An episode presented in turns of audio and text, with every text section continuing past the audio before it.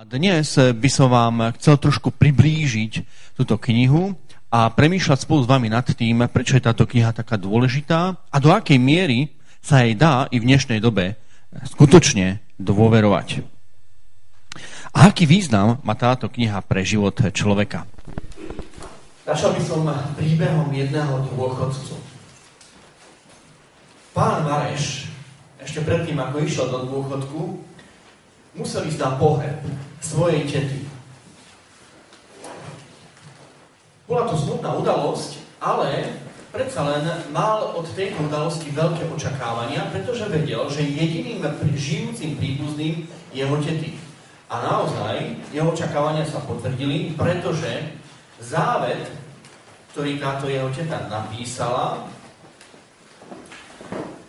bol o ňom. Všetko, čo mala, vlastne zdedil on. Text závetu znel týmto spôsobom. Môjmu milovanému Štefanovi Marešovi zanechávam rodinnú Bibliu a všetko, čo obsahuje, vrátane môjho zostávajúceho majetku. Takže pána Mareša tento závet veľmi potešil. Samozrejme, tú prvú časť toho zavetu si veľmi nevšímal, no k čomu už môže byť nejaká rodina Biblia, ale všetok zostávajúci majetok, to už bolo niečo, Um, na čo sa tešil, pretože nebol veľmi bohatý a ten život, e, ktorý prežil, žil veľmi skromne. Avšak, keď e, prešlo celé to majetkovo-právne vyrovnanie, keď zaplatil dlhy, tak z toho majetku po tete zostalo pár stoviek euro. Tak, tie sto, pár stoviek euro si nechal, tie sa rýchlo utratili, rodinnú Bibliu vložil do kufra a uložil ju na pôjde svojho domu. Po pár rokoch išiel do dôchodku a keďže dôchodok e, mal taký nízky, však to verím, že poznáte, nemohol si teda veľmi užiť na dôchodku, žil naozaj veľmi skromne, tak ako celý život. A už keď teda ten vek zase postúpil o niečo ďalej a on si uvedomil, že už nemôže žiť sám, rozhodol sa, že sa presťahuje k svojmu synovi.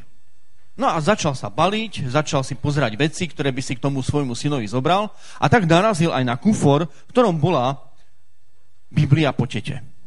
A tak ju otvoril, lebo chcel vedieť, ehm, prečo tam tá vlastne Biblia je, prečo mu tá teta tú knihu odkázala um, a začal si v nej listovať. Ale hneď ako ju otvoril, hneď ho niečo zaujalo. Medzi stránkami Biblie Nebol tento papier, ako ho mám ja, ale bola 200 eurová bankovka. A tak listoval stránku za stránkou a medzi každou stránkou Biblie bola ďalšia 200 eurová bankovka. Takto prelistoval celú Bibliu. Biblia zvyčajne má okolo tisíc strán. Takže tam bolo 500 200 eurových bankoviek. Keď si to vynásobíte, je to 100 tisíc eur. Neviem, či si viete predstaviť 100 tisíc eur, ja nie.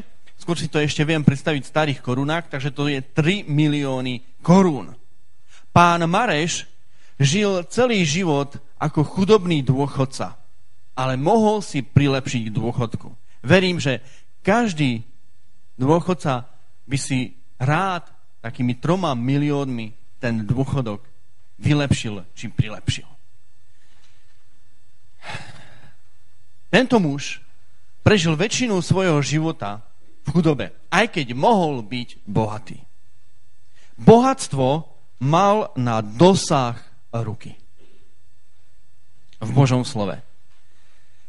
Je možné, aby sme aj my mali na dosah poklad obrovskej hodnoty a nevyužili ho?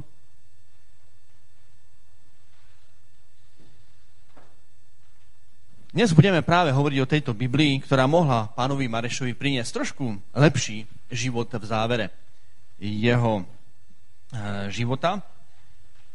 Budeme hovoriť o tom, že naozaj dnes, e, keď e, sa hovorí o Biblii, tak na jednej strane je skupina ľudí, ktorí považujú Bibliu za hodnomernú. Za knihu, ktorej sa dá veriť. Na druhej strane sú tu ľudia, ktorí hovoria o tom, že Biblii sa veriť nedá, že je tam veľa rôznych otáznikov, ktoré treba preveriť a že kto vie, ako je to s tým všetkým, čo je tam napísané. Čiže ako je to teda s touto naozaj najpredávanejšou knihou na svete. Môžeme jej dôverovať, hovorí pravdu, je presná. Dnes sa na to pozrieme. A verím, že tam nájdeme poklad, ktorý tam nenašiel pán Mareš. Je veľmi dôležité, aby sme vedeli zaujať správny postoj k Biblii. Pretože ak je Biblia kniha, ktorá je pravdivá, tak e, potom od tohto nášho postoja k Biblii závisí aj náš väčší osud, náš väčší život. Je to otázka života a smrti, ako budeme pristupovať k Biblii. Či už veríme Bohu, alebo nie, záleží na našom presvedčení, aké máme o Biblii. A je iba jedno miesto, kde môžeme získať jasný obraz o Bohu. A tým miestom je práve táto kniha. Kniha kníh, Biblia. Pretože práve kvôli tomu Biblia bola napísaná. Kvôli tomu, aby my ľudia sme získali jasný obraz o Pánu Bohu. O tom, kto vlastne Boh je. Naozaj Biblia hovorí o neviditeľnom Bohu, s ktorým sa môžeme zoznámiť čítaním jej posolstva, ktoré nám zanechal prostredníctvom prorokov, ktorí túto knihu napísali. Pozrime sa teda na túto úžasnú knihu, pozrime sa na Bibliu, pozrime sa na Božie slovo a budeme skúmať eh, jej dôveryhodnosť a vierohodnosť. Niekoľko faktov. Slovíčko Biblia znamená knihy. Iným, inými slovami povedané, to, čo my považujeme za jednu knihu, je v podstate knižnica. Knižnica, ktorá obsahuje 66 kníh. Ďalší fakt je, že okrem týchto 66 kníh Ehm, sa väčšinou nelí na dve časti. Na starý a nový zákon, alebo starú a novú zmluvu. Pričom starý zákon má 39 kníh a nový zákon 27 kníh. Čo je takisto zaujímavé je, že týchto 66 kníh bolo napísaných nie naraz. Dokonca ani nie za nejakých 100 e, rokov, za život jedného človeka, ale Knihy, ktoré sú v Biblii, boli napísané v priebehu 1600 rokov. Je to naozaj dlhé časové obdobie. Tieto knihy písalo približne 40 rôznych spisovateľov. Aj napriek tomu Biblia, táto knižnica so 66 knihami, rozpráva jeden príbeh, ktorý má svoj začiatok, ale aj svoj koniec. Je to neuveriteľné. Neviem, či si dokážete predstaviť, že by sa dali dohromady knihy od autorov, ja neviem, Josefus Flavius, Marcus Aurelius, Origenes, um, Dante, Tomáš Akvinsky alebo Jules Verne či, či Karl May. Hej, to je tiež také obdobie pomaly 1600 rokov a keby ich knihy sa dali dohromady do jednej knižnice, skúste si predstaviť, že by knihy od týchto autorov vytvorili jeden súvislý príbeh, kde by každá jedna kniha opisovala, prehlbovala či rozširovala ten základný príbeh nejakým zaujímavým či novým spôsobom a zjavovala tú istú osobu. A to je Ježiša Krista. To, že Biblia naozaj je celok, ktorý má svoj počiatok, svoj koniec, svoje vnútorné súvislosti sa dá vysvetliť iba tým, že všetkých týchto 40 autorov bolo, alebo čerpali z jedného zdroja. Pretože za tých 1600 rokov sa naozaj ani len nestretli. Mnohí, mnohí o sebe ani nevedeli. To, čo je zaujímavé, je, že zároveň mali rôzne povolania. Niektorí boli rybári, iní pastieri, iní boli králi, niektorí pracovali ako vládni činitelia, iní ako farmári, kazatelia, štátnici lekári. Každý z nich mal iný príbeh, žil v inej dobe. Aj napriek tomu príbehy, ktoré zanechali v Biblii, tak vytvárajú jednotný, jednotný príbeh. Tento súlad môžeme vysvetliť iba tým, ako o tom hovorí apoštol Pavol. Veď proroctvo nikdy nepovstalo z vôle človeka, ale ľudia poslaní Bohom hovorili z nuknutia Ducha Svetého. Biblia týmito slovami vysvetľuje, ako je možné, že Biblia má vnútornú jednotu. Týchto 66 kníh od rôznych autorov vytvára jeden nádherný a veľký príbeh. A poštol Pavol ešte hovorí, celé písmo je Bohom vnúknuté a užitočné. Je veľmi užitočné. Jednak na učenie, na kárhanie, na nápravu, na výchovu spravodlivosti. Aby, Bože, aby Boží človek bol dokonalý a pripravený na každé dobré dielo. Pán Boh si vybral tento spôsob komunikácie prostredníctvom Biblie práve kvôli tomu, že ten priamy kontakt, tá, ten priamy rozhovor s ním bol narušený alebo nebol možný práve kvôli hriechu.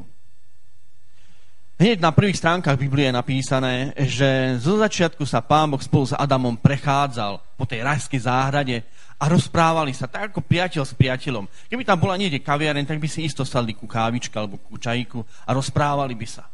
Ale to skončilo. To skončilo vo chvíli, keď Adam zhrešil. Dovtedy nepotrebovali žiadneho prostredníka, žiaden prorok tam nemusel byť, aby Adamovi vysvetloval, aký je pán Boh, alebo čo pán Boh povedal. Avšak keď Adam zhrešil, skryl sa pred Bohom, bál sa ho a mal pocit viny z toho, čo urobil. A keď, sa, a keď sa ho pán Boh opýtal, kde je, čo robí, prečo sa skrýva, tak Adam odpovedal, počul som tvoj hlas v záhrade a zľakol som sa. Doteraz sa nebál, ale teraz sa bojí. A tak som sa skryl. Odtedy sa my ľudia skrývame pred Bohom. Dokonca sa bojíme s ním rozprávať či byť v kontakte. Takže pán Boh nemohol ďalej komunikovať tak, ako doteraz eh, s človekom a rozhodol sa oznámiť nám ľuďom to, čo chce, čo plánuje prostredníctvom písateľov Biblie a nakoniec i prostredníctvom svojho syna. Opäť prorok Ámos hovorí, nikdy Boh neurobí to, aby dopredu nezjavil svoj zámer a svoje plány svojim služobníkom a svojim prorokom. Čiže všetko, čo Pán Boh chce urobiť, čo plánuje dopredu, aj oznámi, aby sme o tom vedeli. Pán Boh nemá čo skrývať. Tak, toto je Mojžíš, a Mojžíš asi v roku 1500 pred našim letopočtom napísal prvý, prvých 5 kníh Mojžišových, prvých 5 kníh Biblie, plus knihu Jobovu. Sú to naozaj veľmi zaujímavé knihy. A Mojžiš tieto knihy napísal z niekoľkých dôvodov. Jednak preto, že Izrael sa stával národom a Izrael potreboval poznať Božiu vôľu. A Mojžíš mal šťastie, čo sa týka písania. Pretože v tej dobe sa udial, udiala revolúcia. Bolo objavené abecedné písmo. Bola to rovnaká revolúcia ako Gutenberg, Gutenbergov tlačiarenský stroj. Dovtedy sa všetko muselo písať ručne. Prišiel Gutenberg, všetko sa tlačí. Dnes už naozaj s textom nie je problém. Mojžišovej dobe bol problém nielen písať, ale ešte aj, aj ako to napísať. Pretože dve najrozšírenejšie písma boli hieroglyfy a klinové písmo. A obe boli veľmi zložité. Ale v Mojžišovej dobe už bolo známe abecedné písmo a tak e, Mojžiš mohol napísať 5 kníh Mojžišových, knihu Jobovu a pán Boh mohol napísať 10 božích prikázaní na kamenné dosky. Neviem, či si to viete predstaviť alebo domyslieť. Um, vždy, keď zoberiete nejaký väčší kameň do ruky, tak je to dosť ťažké. A podľa toho, ako píše Biblia, tak Mojžíš mal ísť na horu Sina. Ja som na hore Sinaj nebol, ale tí, ktorí boli, hovoria, že je to dosť náročný výstup. Mojžiš mal v tej dobe 80 rokov. Samozrejme, 80 v jeho dobe a 80 v dnešnej dobe sa asi porovnávať nedá, ale Mojžiš okrem toho, že mal výjsť v 80 rokov na strmý kopec, mal si zobrať so sebou aj dve kamenné dosky, dve kamenné tabule. Predpokladám, že nemohli byť nejaké veľmi veľké, lebo aj pri jeho kondícii v 80 rokoch asi by to nezvládol vyniesť ich hore a dole. Ale vďaka písmu, ktoré bolo už v tej dobe rozšírené, vďaka abecednému písmu, pán Boh mohol napísať 10 slov, ktoré sa zmestili na tie dve tabule. Keby pán Boh musel písať 10 božích prikázaní hieroglyfmi, tak Mojžiš by sa musel hore vláčiť s nejakými dvoma náhrobnými kameňmi. A to si naozaj neviem predstaviť, ako by ich tam hore dostal. Takže, doba priala. Biblii doba priala tomu, aby Božia vôľa, to, čo Pán Boh chcel ukázať človeku i svojmu národu, mohlo byť napísané vo forme, ktorá bola prístupná ľuďom. A teraz, to, čo nás zaujíma je, či Biblia je od tej doby aj presná. Mojžiš bol jedným z prvých písateľov Biblie. Písal okolo roku 1500 pred našim letopočtom. Čiže keď Mojžiš napísal, dajme tomu knihu Jobovu, tak odvtedy, od originálu už ubehlo koľko rokov? Nejakých 3500 rokov. Hej. Naozaj kniha Jobova, alebo knihy Mojžišové sú stále staré 3500 rokov. No a samozrejme tie knihy sa prepisovali ručne. Keď by ste mali niečo prepísať ručne, koľko chýb urobíte? Skúste sa pozrieť do diktátov, ak máte ešte nejaké uchované zo školy, alebo pozrite sa do diktátov, ktoré píšu deti v škole, aj vaše. Tak, ale aj v tejto oblasti sa stal jeden veľký zázrak. Toto bude trošku zložitejšie na predstavivosť, lebo sú to suché fakty. Ale rok 900, to je približne doba, kedy sa kresťanstvo rozdelilo na dve veľké časti, na katolíc, na západné rímskokatolické kresťanstvo a pravoslávne kresťanstvo. Tak z tejto doby pochádza najstarší zachovalý, zachovalý prepis Biblie. Ručný prepis Biblie. Ešte v minulom storočí toto bol najstarší prepis Biblie. Samozrejme, vedci pred 100 rokmi, 150 rokmi predpokladali, že to, čo je v, tom, v tejto Biblii napísané, čo sa prepisovalo, nemôže byť za žiadnych okolností to, čo napísal Mojžíš za svojho života. Ale potom sa stal zázrak. V roku 1947 v roku 1947 sa stalo niečo, čo tak, takisto môžeme považovať za revolúciu. Boli objavené tzv. kumránske zvitky. V roku 1947 sa vedcom historikom, dejepiscom, archeológom, literárnym kritikom dostali do ruky prepisy Biblie, ktoré neboli z roku 900, ale boli z roku 125 pred našim letopočtom. Čiže rozdiel medzi tým, čo našli v roku 1947 a tým, čo už poznali, bol rozdiel tisíc rokov. Takže si mohli porovnať, aké sú rozdiely medzi dvoma verziami starého zákona. Starý zákon spred tisíc rokov a starý zákon po tisíc rokoch. Opisovania a ručného prepisovania. A najväčší šok, ktorý čakal vedcov, ktorí čakali, že medzi týmito dvoma verziami nájdú veľa chýb, tak sa zistilo, že tam takmer žiadne relevantné chyby nie sú. Že sú to takmer presné kópie, i keď sa to ručne prepisovalo. Je to neuveriteľné. Ale um, dnes môžeme naozaj povedať, že i keď sa Biblia prepisovala ručne, prepísala sa úplne presne. V, myslím, že to je, neviem, či to je v Jeruzaléme, ale v Izraeli existuje múzeum knihy. A tam je zvytok Izaiáša. To je najdlhší zvytok, ktorý bol naj, aj najzachovalejší zvytok, ktorý bol nájdený v Qumráne. A porovnaním Izaiáša z roku 125 pred našim letopočtom s Izajášom, ktorý e, bol zachovaný v roku 900 nášho letopočtu, tak e, sa nenašli žiadne extra rozdiely. Josh McDowell povedal, v jednej kapitole so 166 slovami je po tisíc rokoch tradovania iba jedno slovo, tri písmenka, nad ktorými máme nejaký otáznik. A to slovo pritom nijak významne nemení zmysel tohto posolstva. Je to naozaj neuveriteľné, akí boli títo ľudia precízni a presní pri prepisovaní Biblie. Toto už dnes nikto nedokáže. Jedine kopirák alebo Xerox. Ale nie ručná práca. E, pán Frederik Kenyon sa takisto vyjadril k, sa vyjadril k Biblii.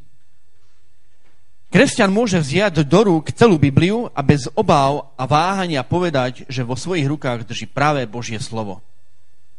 Odovzdávané z generácie na generáciu bez výraznej straty.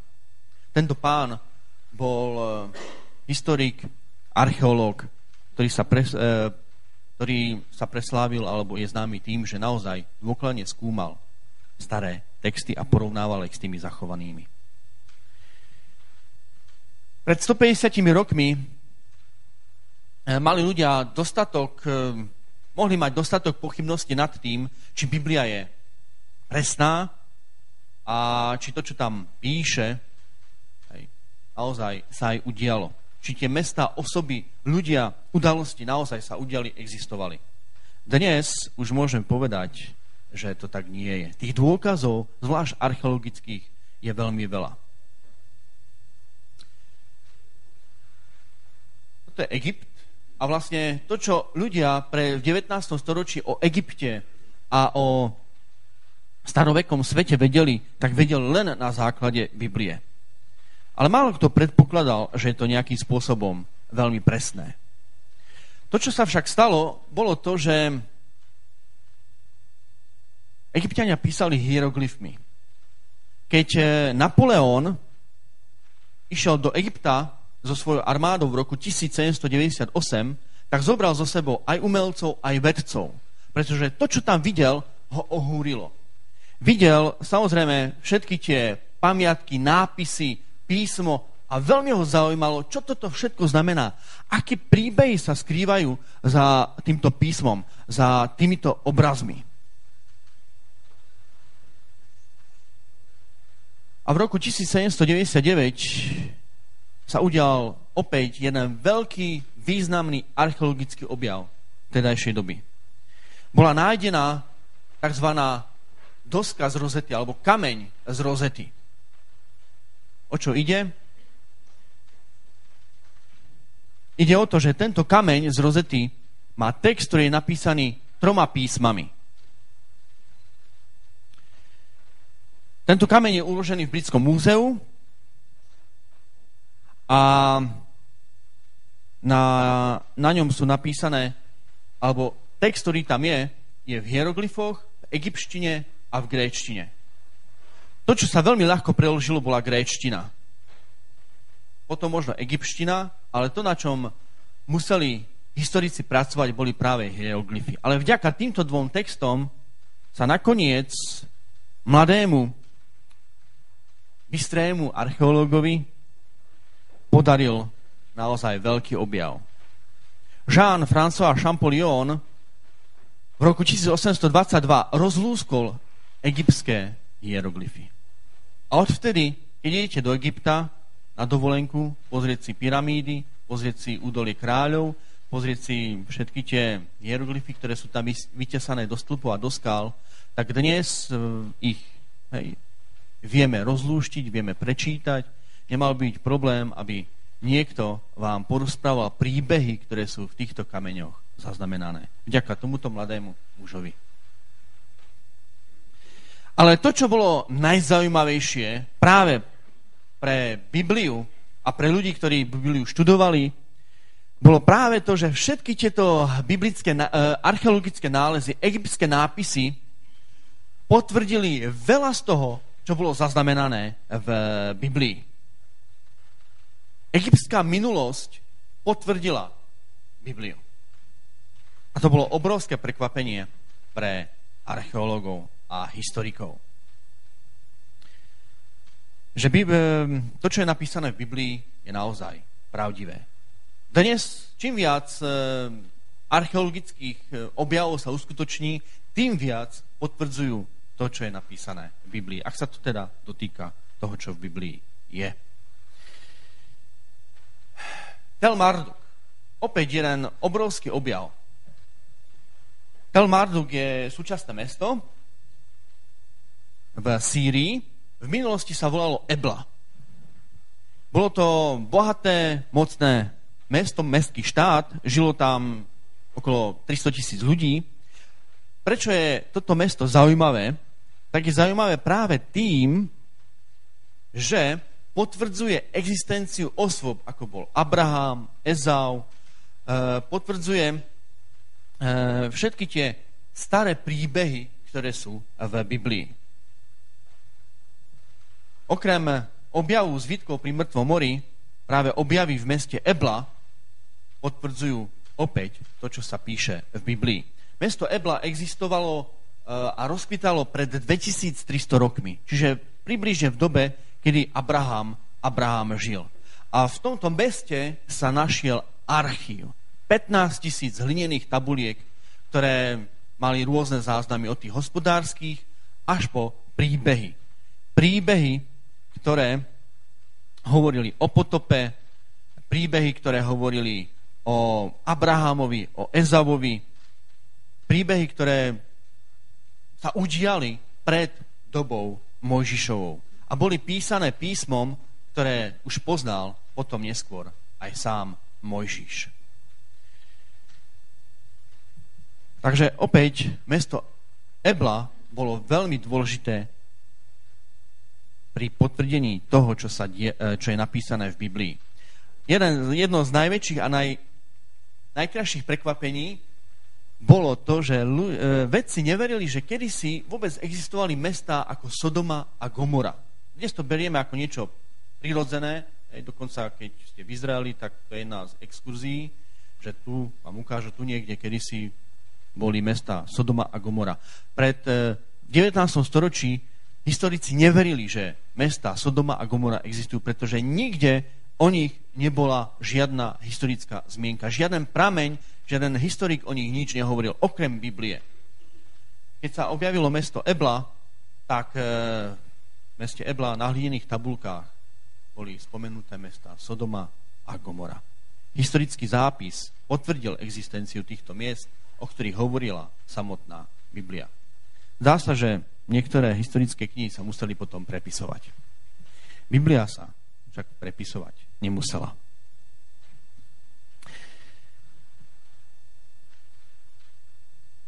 Žalm hovorí, podstatou tvojho slova je pravda, Tvoje slovo je sprav- spravodlivé, tvoje rozhodnutia sú väčné. Ja som hospodín, hovorím, čo je správne a oznamujem, čo je pravdivé. To sú slova dvoch písateľov z Biblie, ktoré chcú zdôrazniť a zvýrazniť, že naozaj to, čo je v tejto knihe napísané, je dôveryhodné a to týka sa ľudského eh, života. Hovorí sa, že naozaj mŕtvi ľudia nemôžu rozprávať ale svoje príbehy, ale je fakt, že história, kamene, hrobky môžu hovoriť príbehy, ktoré sú napísané aj v tejto knihe. A ktoré potvrdzujú správnosť a spolahlivosť Božieho slova. Možno ešte jedna zaujímavosť, zmenu, ktorú museli historici urobiť, sa týka mesta Babylón. Do 19. storočia niektorí učenci odmietali veriť, že, odmietali veriť Biblii, že mesto Babylón bolo vystavené, postavené, vystavené a že v ňom vládol kráľ Nabuchodonozor. Predpokladalo sa, že kráľovnou v tomto meste bola Semiradis. Tak ako je ten 7. div záhrady, kráľovný Semiradis, takže predpokladali, predpokladali veci, že ona bola kráľovnou tohto mesta. A neverili prorokovi Danielovi, ktorý o Nabuchodonozorovi písal. Hej. Neverili tomu, keď e, u proroka Daniela v 4. kapitole sám Nabuchodonozor hovorí, či toto nie je veľký Babylon, ktorý som ja vybudoval vo svojej veľkej moci. V roku 1899 Robert Coldway kopal v starých ruinách Babylóna a odhalil 10 tisíce, 10 tisíce pálených tehal. Čo je zaujímavé na tých tehlách je, že každá tehla mala vyrité meno kráľa. A tým kráľom bol Nabuchodonozor. A, týchto, a tieto 10 tisíce tehal sú v múzeách po, po, po celej Európe. Že každý, kto chce vedieť, kto vystavil, kto postavil Babylon, kto bol hlavným architektom tohto mesta, sa dnes o to môže presvedčiť. Pretože múry a chrámy tohto mesta zachovali aj meno svojho staviteľa. Dokonca boli objavené nielen tehly, ktoré boli, posta- po, ktoré boli používané na stavbu domov, ale bola objavená aj doska klinovom písme, ktorá obsahovala slova kráľa Nabuchodonozora. Opevnením Esagily a Babylóna som posilnil a upevnil meno svojho kráľovstva na veky. Sám Nabuchodonozor hovorí o tom, kto bol kráľom v Babylóne. No a Daniel to len potvrdzuje. V 4. kapitole sú slova kráľa Nabuchodonozora, keď sa kráľ prechádzal po streche kráľovského paláca a kochal sa krásou toho mesta a Babylónu hovoril, či toto nie je ten veľký Babylón, ktorý som ja vybudoval vo svojej veľkej moci, ako kráľovské sídlo slúžiace v znešenosti môjho majestátu.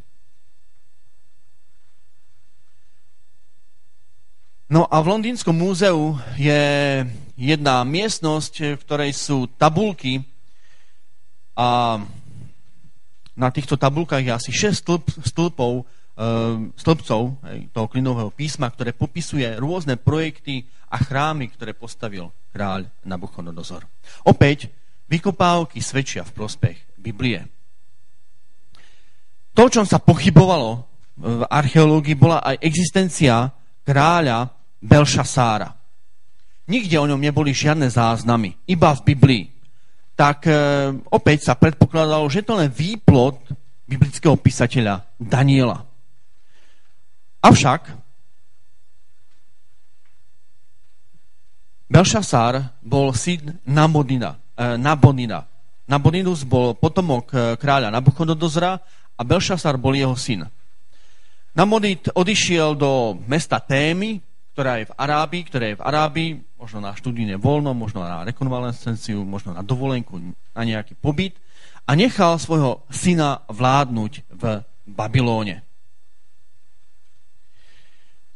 A keď vedci našli tento kameň, ktorý sa volá dnes Belšasarov Valček, tak e, archeológovia opäť museli zmeniť svoj názor. Pretože na tomto valčeku je napísané. A čo sa týka Belšasára, môjho vznešeného syna, potomka môjho tela, daj mu úctu veľkého božstva v jeho srdci. Nech sa nedá na cestu hriechu. Opäť tento valček potvrdzuje, že Belšasár existoval a že to bol vlastne korunný princ, ktorý vládol na miesto svojho otca. Archeológia opäť potvrdzuje to, čo je napísané v Biblii. No a ten valček tam ešte pokračuje. Nech je spokojný s hodnosťou života, nech veľké božstvo prebýva v srdci Belšasára, môjho prvorodeného a obľúbeného syna. Kniha Daniel obsahuje tieto slova. Ty však, Daniel, zachovaj tieto slova v tajnosti a zapečať knihu až po koniec času. Prečo? Pretože mnohí sa budú spýtovať, mnohí budú hľadať a rozmnoží sa vedomosť. A vedomosť sa rozmnoží nie len vo vede a technike, ale vedomosť sa rozmnoží aj čo sa týka poznania a pochopenia Božieho slova. A naozaj to poznanie, ktoré dnes máme, či už sa, čo sa týka dejín, histórie, archeológie, potvrdzuje to, čo sa čo nájdeme a čítame v Biblii.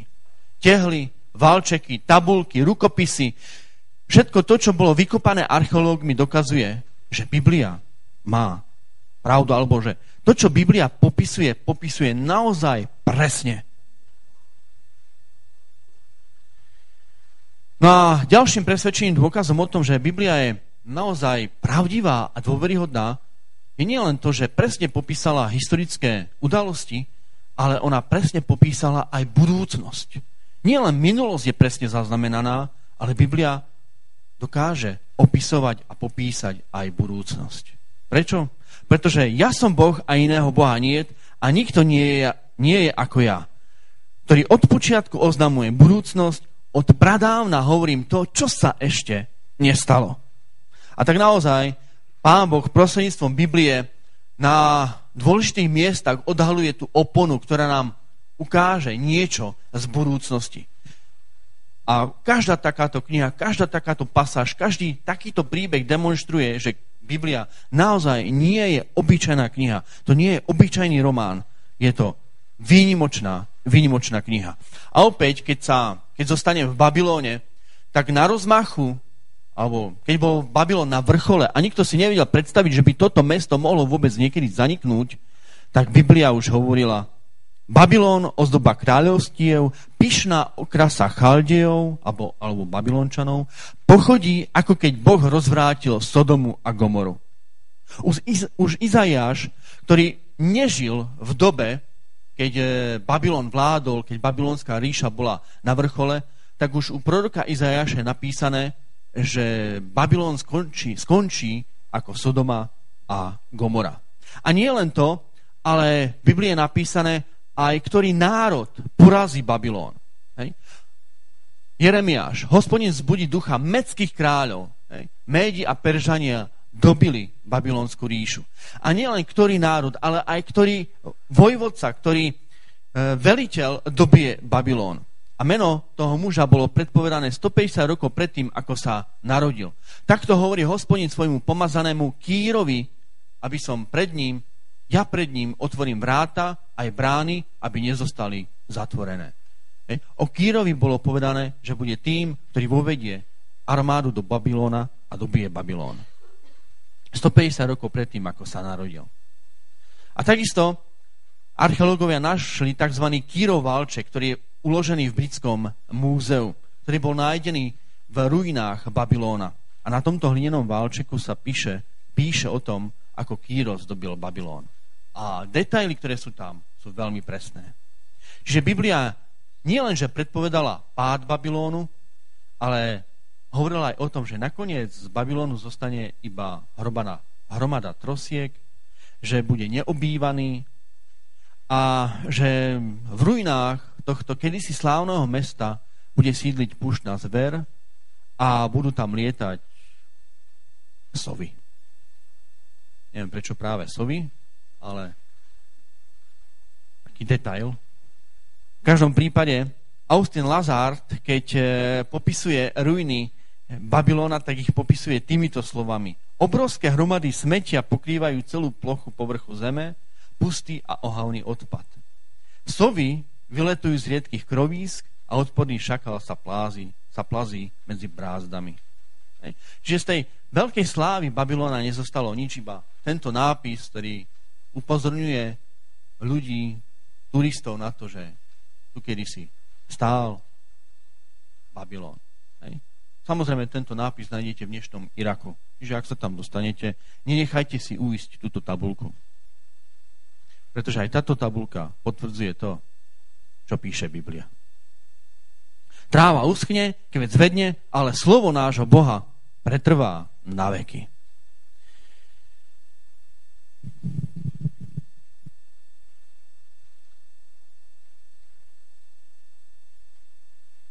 To, čo sme si doteraz povedali, je dôležité práve z toho dôvodu, že si môžeme uvedomiť, že Biblia je naozaj presná. I keď v Biblii sú príbehy, príbehy ľudí, i keď je tu príbeh spasenia, i keď je tu príbeh o Ježišovi Kristovi, tak je zasadený do konkrétnych historických okolností a tie konkrétne historické okolnosti a miesta sú veľmi presné. A nehovoria, a Biblia hovorí nielen o minulosti, ale aj o budúcnosti. Čiže to, o čom Biblia hovorí, tomu naozaj môžeme dôverovať. Pretože jej písateľom boli nielen ľudia, ale títo ľudia boli inšpirovaní a vedení práve Bohom. Aby mohli nielen dahliadnúť do budúcnosti, ale zároveň, aby mohli prehovárať i do našich životov a ukázať nám na konečné riešenie problému dobra a zla. Aby nám mohli dať nádej na to, že raz príde čas, kedy zlo, ktoré je okolo nás, ktoré nás ničí a trápi, raz pominie a že Pán Boh nám dá nový svet, nový začiatok. Biblia teda viac než, ako, viac než len spolahlivá historická príručka. V Biblii sú viac než len presné vedecké fakty. V Biblii Biblia je niečo viac než len naplnené biblické proroctvá. Keby to bola len kniha o proroctve, faktov a histórie, tak by nebola tak výnimočná. To, čo robí Bibliu výnimočnou, je práve to, že popisuje príbeh Ježiša Krista, príbeh, ktorý sa udial pred 19 eh, storočiami na kopci Golgote. Keď Biblia o tomto hovorí, tak eh, každý z nás sa musí rozhodnúť, či na tom kríži zomrel syn živého Boha, alebo nie. Buď bol Ježiš tým, o kom hovorí Biblia, alebo ním nebol. Buď bola Kalvária fantáziou, alebo niečím iným. Záleží na tom, aby sme vedeli, čo sa stalo na Golgote. Ak to nebola skutočnosť, ak to bola iba fantázia, tak potom treba prepísať dejiny. Ale najväčším dôkazom práve toho, že Biblia je pravdivá, presná a pravá, je to, že jednak slúži ako nástroj na spoznanie Ježiša Krista, ale že zároveň dokáže zmeniť človeka. To je asi najväčší dôkaz výnimočnosti tejto knihy. Sám Ježiš povedal svojim súčasníkom, skúmate písma, lebo si myslíte, že v nich máte väčší život. Ale práve oni svedčia o mne. Inými slovami, Ježiš im povedal, je dobré, že študujete Bibliu, je dobré, že ju poznáte ale študujete ju z nesprávnych pohnútok. Neštudujte ju preto, aby ste z nej mali nejaké výhody, väčší život, ale študujte ju preto, lebo hovorí o mne. Lebo vďaka nej spoznáte mňa, živého a pravého Boha. A keď im toto Ježiš hovorí, tak im to hovorí práve preto, aby pochopili to najdôležitejšie posolstvo, ktoré v Biblii je. Ježiš hovorí svojim učeníkom, toto sú moje slova, ktoré som vám povedal, kým som bol ešte s vami. Musí sa vyplniť všetko, čo je o mne napísané v Mojžišovom zákone, v prorokoch a žalmoch. Inými slovami, v starom zákone. A to, čo bolo napísané o Ježišovi v starom zákone, sa potom udialo v novom zákone. A vďaka tomu, čo Ježíš pre nás urobil na Golgote, Vďaka tomu sa i Biblia stáva mocným Božím slovom, ktoré mení naše životy, ktoré pretvára život človeka. Keď bol Ježíš na tejto zemi, to, čo robil, bolo to, že menil životy ľudí. Prišiel ku chorému, uzdravil ho. Prišiel k mŕtvemu, skriesil ho. Prišiel k človeku, ktorý, mal, ktorý bol posadnutý démonom, mal psychické problémy, pomohol mu. Ježíš zmenil životy mnohých ľudí, keď, už, keď bol e, na zemi pred 2000 rokmi. Tá istá moc sa skrýva i v tejto knihe. I táto kniha dokáže zmeniť životy ľudí. Dokáže zmeniť ľudí, ktorí ten, ktorý bol pianom, prestáva piť, keď sa začíta do Biblie a keď sa stretne so živým Kristom. Piani sú naozaj oslobodení od svojho pitia, zlodeji od svojich krádeží, podvodníci od svojich podvodov, um, tí, ktorí sú závislí na niečom, sa dokážu práve vďaka Božiemu slovu zbaviť svojej závislosti. Dokonca mnohé rodiny, ktoré stáli pred rozvodom, vďaka moci Božieho slova sa nerozviedli a zostali spolu. Prostredníctvom moci Božieho slova mohli začať prežívať rodinu pohodu, harmóniu, lásku. Naozaj, Ježíš trávil čas tým, že menil ľudí. A toto sa zachovalo i v Božom slove. Dodnes Biblia mení životy ľudí. Čo je to, čo mení životy ľudí? Ježiš povedal, poznáte pravdu a pravda vás vyslobodí. Pravda je to, čo ľudí oslobodzuje a mení. Pravda zmení piana na triezvého a milujúceho otca. Pravda oslobodí drogovo závislého i násilníka. V dnešnom svete potrebujeme poznať túto pravdu, ktorá nás zmení, ktorá dokáže človeka urobiť lepším. A čo je, to, čo je tá pravda? V Jánovom Evangeliu 17. kapitole 17.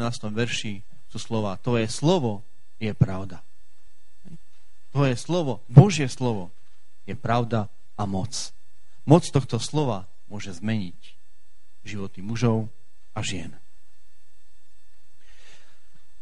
Samozrejme, tá zmena môže prísť len vtedy, ak človek po tejto zmene túži. Ak sa tejto zmene nebráni, ak naozaj v Božom slove hľadá jeho písateľa, ak hľadá Ježiša Krista.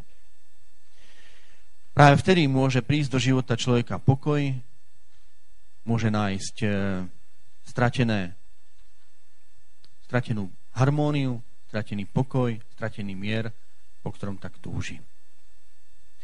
Na záver by som chcel vám povedať príbeh o lodi Bounty. V roku 1790 z Anglicka vyplávala posádka lode Bounty, ktorá chcela e, priniesť chlebovníky, chlebovníky e, do Ameriky, aby sa stali lacným zdrojom potravy pre otrokov. Avšak e, kapitán lode Bounty sa veľmi kruto správal k svojej posádke. A zašlo to až tak ďaleko, že posádka sa vzbúrila. Christian Fletcher, ktorý bol vodcom zbury, tak e, posadil kapitána a ďalších 18 členov posádky, ktorí zostali pri ňom na záchranný čln a nechali ich na mori. Nejakým zázrakom sa kapitán dostal nakoniec do Anglicka a nezomrel. Avšak posádka tejto lode Bounty pokračovala v plavbe, až pristála na neobývanom ostrove Pitcairn. Zburenci z loď spálili, aby ich nikto nemohol nájsť, aby nikto nemohol s tou loďou odplávať a zostali na tomto neobývanom ostrove. Na lodi, okrem posádky mužskej, boli aj deti a ženy z rôznych ostrovov, ktoré po ceste táto loď Bounty navštívila. A tak keď sa usadili na tomto ostrove, tak naozaj e, to spoločenstvo sa rozrástlo. E, založili určitú komunitu, ktorá na tomto ostrove žila. Avšak celá táto komunita sa dostala do obrovských problémov, pretože muži nejako prišli na to, ako páliť alkohol tak už mali hej, zmysel a náplň života, ale celé to viedlo k tomu, že celý ostrov no proste takmer sa vyvraždili. Hej. Tým, že sa opíjali, nemali žiadne zábrany, e, na ostrove sa kradlo, vraždilo um, a tie zloči, zločiny zašli až tak ďaleko, že nakoniec zostal nažive jeden jediný muž, dospelý a potom niekoľko žien a detí.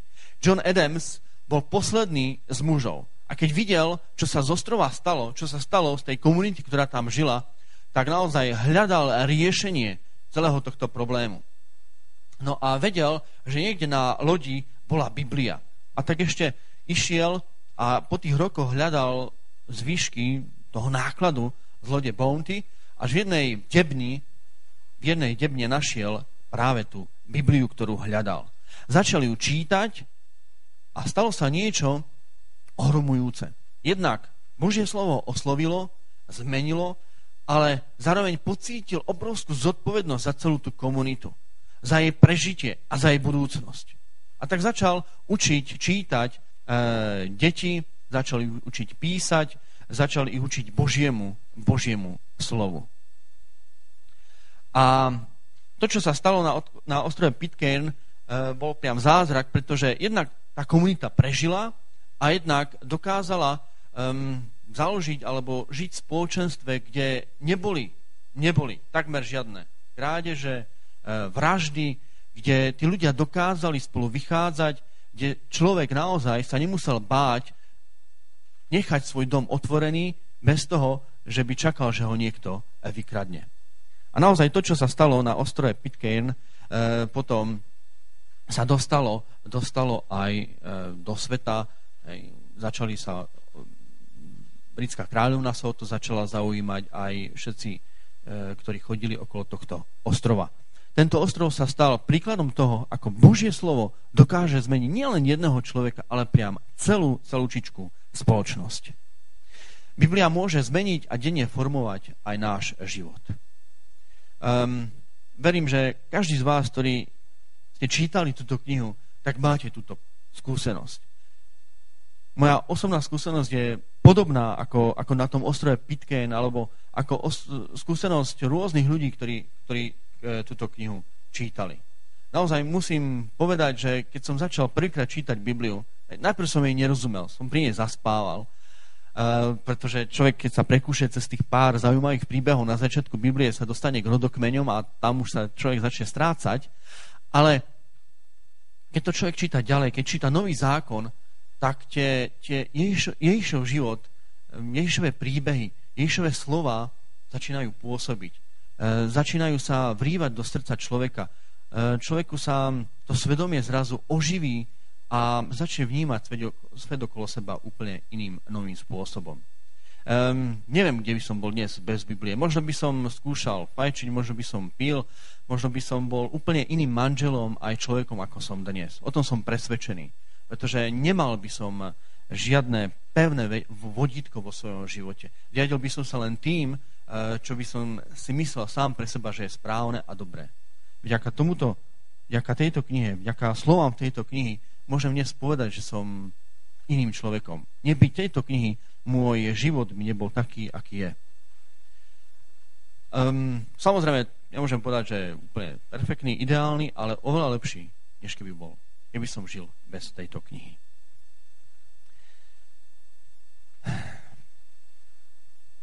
Preto vám chcem doporučiť dnes večer túto knihu. Či už je to minulosť alebo budúcnosť, Jedno aj druhé ukazuje na to, že Biblia je naozaj presná, pravdivá a dôveryhodná.